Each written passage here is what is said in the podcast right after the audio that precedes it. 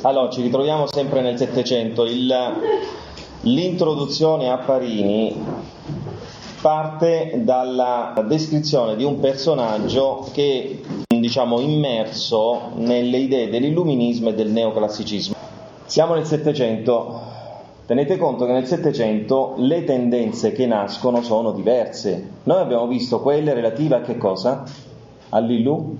All'illuminismo. Goldoni, per esempio, è immerso nell'illuminismo, quindi trionfo della ragione.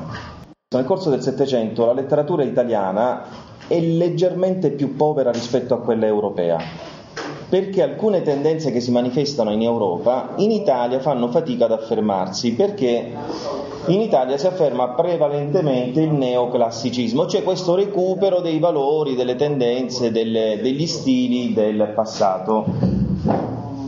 Farini si trova immerso nel corso del Settecento in una realtà nella quale la classe sociale dominante qual è? La ri- l'aristocrazia. Tenete conto che alla fine del Settecento scoppia la rivoluzione francese. Quindi il predominio dell'aristocrazia termina. Però Parini vive nel corso del Settecento, è un uomo del Settecento e tra l'altro, qui abbiamo visto questa, questa raffigurazione, questo ritratto, Parini è un precettore ragazzi, è un insegnante privato, il quale era al servizio di alcune famiglie di nobili. Tra l'altro sarà precettore di Carlo Imbonati, il patrigno di Alessandro Manzoni. Ovviamente facendo lezione a delle famiglie nobili, verifica, scopre tutte le abitudini delle, eh, dell'aristocrazia, abitudini che, eh, sulle quali costruisce le proprie opere, opere basate sull'ironia, nel corso del Settecento noi assistiamo a due tendenze. Una è quella del neoclassicismo, che si manifesta prevalentemente in Italia, e l'altra è quella dell'illuminismo, il recupero della ragione. Vi dicevo, in Europa però si manifestano pian piano i primi segnali di quello che poi si affermerà, di quella corrente importantissima che si affermerà per tutto l'Ottocento, che sarà il romanticismo. Si afferma il pre-romanticismo, cioè in Inghilterra oppure in Germania, alla stessa, alla stessa maniera, si affermano questi accenti basati sulla soggettività. Ciò che io sento, ciò che io vivo nella natura lo voglio descrivere. Quindi inizio a descrivere tutto ciò che, che deriva dalla mia psicologia, dalla, dai miei sentimenti. Pian piano emergono degli elementi che si allontanano dalla razionalità, dalla ragione, dalla ragione illuministica e dall'equilibrio della classicità, tipico del neoclassicismo italiano. Quindi in Europa adesso voi assistete ad un panorama tutto diverso, variegato. L'Inghilterra e la Germania eh, avviano pian piano delle, dei percorsi basati sul pre-romanticismo, quindi tutto ciò che fa fede propria, ai propri sentimenti, alle proprie emozioni, metto per iscritto i miei sentimenti. Viene indagata la psicologia in questo periodo.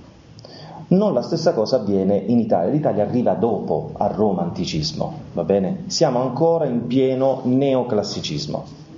Parini è un uomo del neoclassicismo, perché se da una parte si prende delle idee illuministe, dall'altra però vede la bellezza, il recupero della bellezza come un ideale neoclassico, cioè il recupero della bellezza con uno stile pulito, così come lo intendevano gli artisti del passato.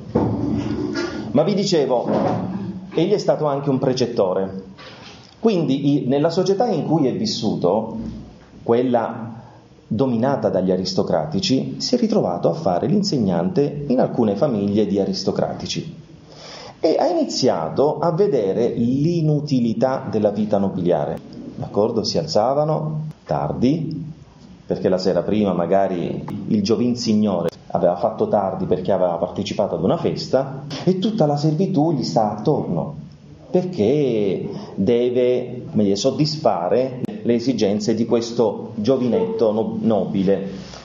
L'opera più importante è l'analisi della giornata di un nobile e il titolo dell'opera è Il giorno. La giornata del nobile, del giovinetto nobile, viene suddivisa in mattino, mezzogiorno e sera. La sezione relativa alla sera poi non è stata completata.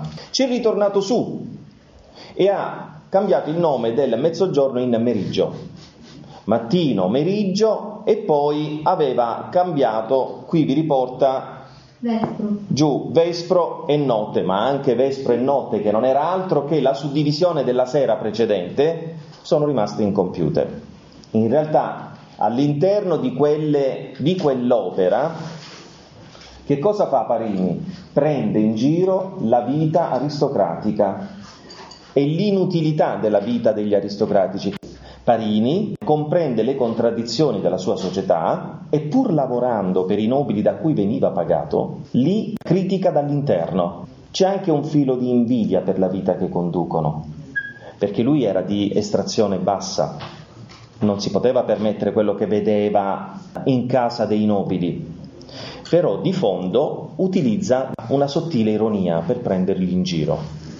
Il giorno si presenta come un poema didascalico. La didascalia che cos'è? È una spiegazione che noi ritroviamo per un'immagine o per qualsiasi altro elemento che dobbiamo comprendere meglio. Quindi deve spiegare ancora meglio come deve essere condotta la vita della classe nobiliare. Che poi si faccia della satira è un altro discorso.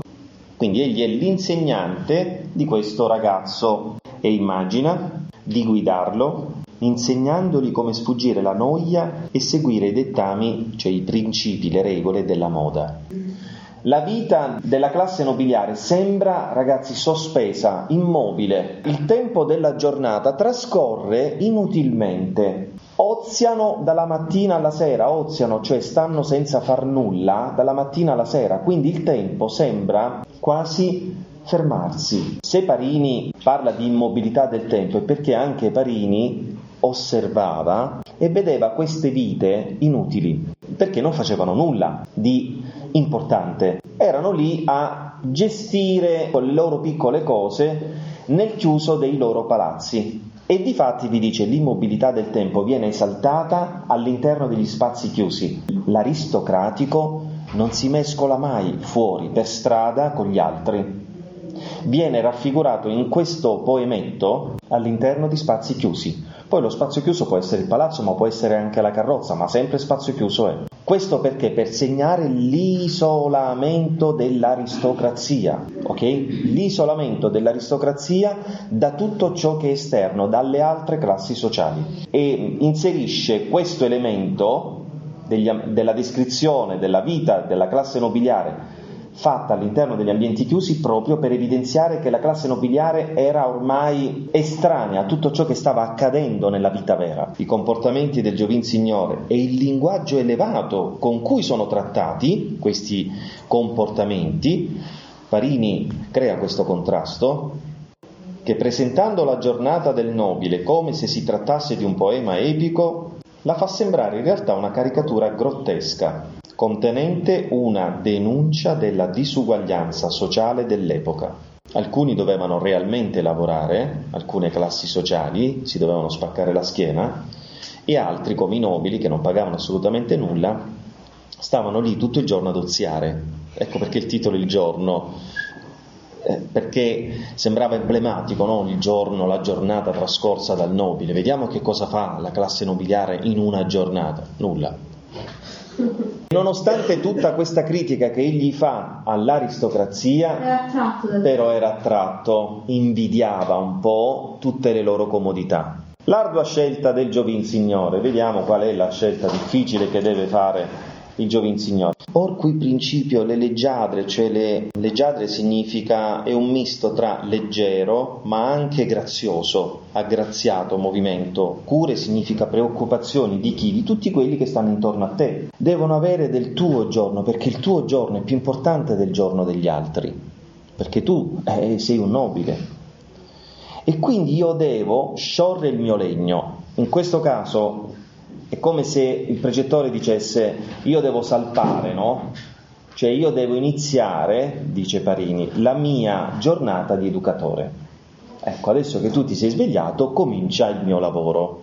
Io devo sciogliere gli ormeggi, devo partire in questa giornata. E coprecetti miei, te ad alte imprese ammaestrar cantando, ecco, questa già è una presa in giro, te ad alte imprese, così iniziavano per esempio alcuni poemi epici che dovevano raccontare delle battaglie, questo si sta alzando adesso, no? Già i valletti gentili udir lo squillo del vicino metal cui da lontano scosse tua manna, perché? Perché i nobili avevano un po' dappertutto disseminati in casa i campanellini e tutti correvano. Già i balletti hanno sentito il tuo scampanellio da lontano, che la tua mano scosse, e accorsero pronti a spalancare gli opposti schermi alla luce. Aprirono gli sportelli, ma fecero in modo che i raggi del sole non ti venissero direttamente negli occhi. E rigidi, guardate che cosa dice al verso 9, e rigidi osservaro che con tua pena non osasse Febo, Febo è la rappresentazione del sole, entrar diretto a saettarti i lumi. Cioè, e stettero attenti, rigidi, bloccati, stettero attenti a fare in modo che, di aprire questi sportelli per, perché i raggi del sole non ti arrivassero direttamente sui lumi, cioè sui, sugli occhi. Ergiti or tu alcun poco e sì ti appoggia agli origlieri quali lenti degradando all'omero ti fa molle sostegno. Ergiti significa adesso, caro il mio giovin signore, alzati un po' quando noi ci mettiamo seduti sul letto, no? Cioè ci stendiamo, ci appoggiamo sulla spalliera del, del, letto. Ecco, adesso sollevati un pochettino e appoggia le spalle, l'omero, appoggia le spalle sulla, sulla spalliera del letto. Poi con l'indice destro lieve lieve, sopra gli occhi scorrendo, indi di legua quel che rimande la cimmeria nebbia, perché si pensava che in questa località ci fosse sempre della nebbia tipica del sonno. Allora, per trasposizione, per collegamento, si dice ti strofini gli occhi per eliminare questa nebbia cimmeria, cioè per eliminare gli ultimi segnali del sonno. Descrive proprio tutti i movimenti che gli fa. Poi dei labbri formando un picciol arco dolce a vedersi, tacito sbadiglia. Che sensazione ha potuto avere la borghesia alla lettura di un'opera del genere? No. Rabbia, rabbia, rabbia. Beh, l'umiliazione era più per i nobili. Eh. Vabbè che i nobili erano quasi menefreghisti, no, le altre classi sociali come avranno potuto interpretare nel momento in cui si apre la scena sulla realtà vissuta dalla classe nobiliare per le altre classi sociali che si spaccavano la schiena dalla mattina alla sera, qual era il sentimento provato? La rabbia. Ecco perché poi quest- cioè quest'opera ha rappresentato un ulteriore elemento di denuncia della situazione di quel periodo, delle profonde ingiustizie le profonde disuguaglianze sociali. Quando noi parliamo di disuguaglianze sociali significa che una classe sociale viveva benissimo e tra l'altro aveva pure delle facilitazioni di cui non doveva usufruire. Se avessero pagato le tasse, ragazzi, non sarebbero comunque morti di fame, perché tanto avevano tante possibilità e tante capacità economiche. Nonostante tutto, nobiltà e alto clero non intendevano pagarle e poi ci lamentiamo del perché sia scoppiata la rivoluzione francese. Certo che sarebbe scoppiata, perché era una situazione ormai diffusa un po' dappertutto, quindi non poteva durare così. Quindi c'ha due anime, una che lo avvicina al neoclassicismo e due ricordatevi il principio dell'utilità dell'arte, cioè ciò che scrivo deve da una parte divertire, ma deve soprattutto servire di insegnamento.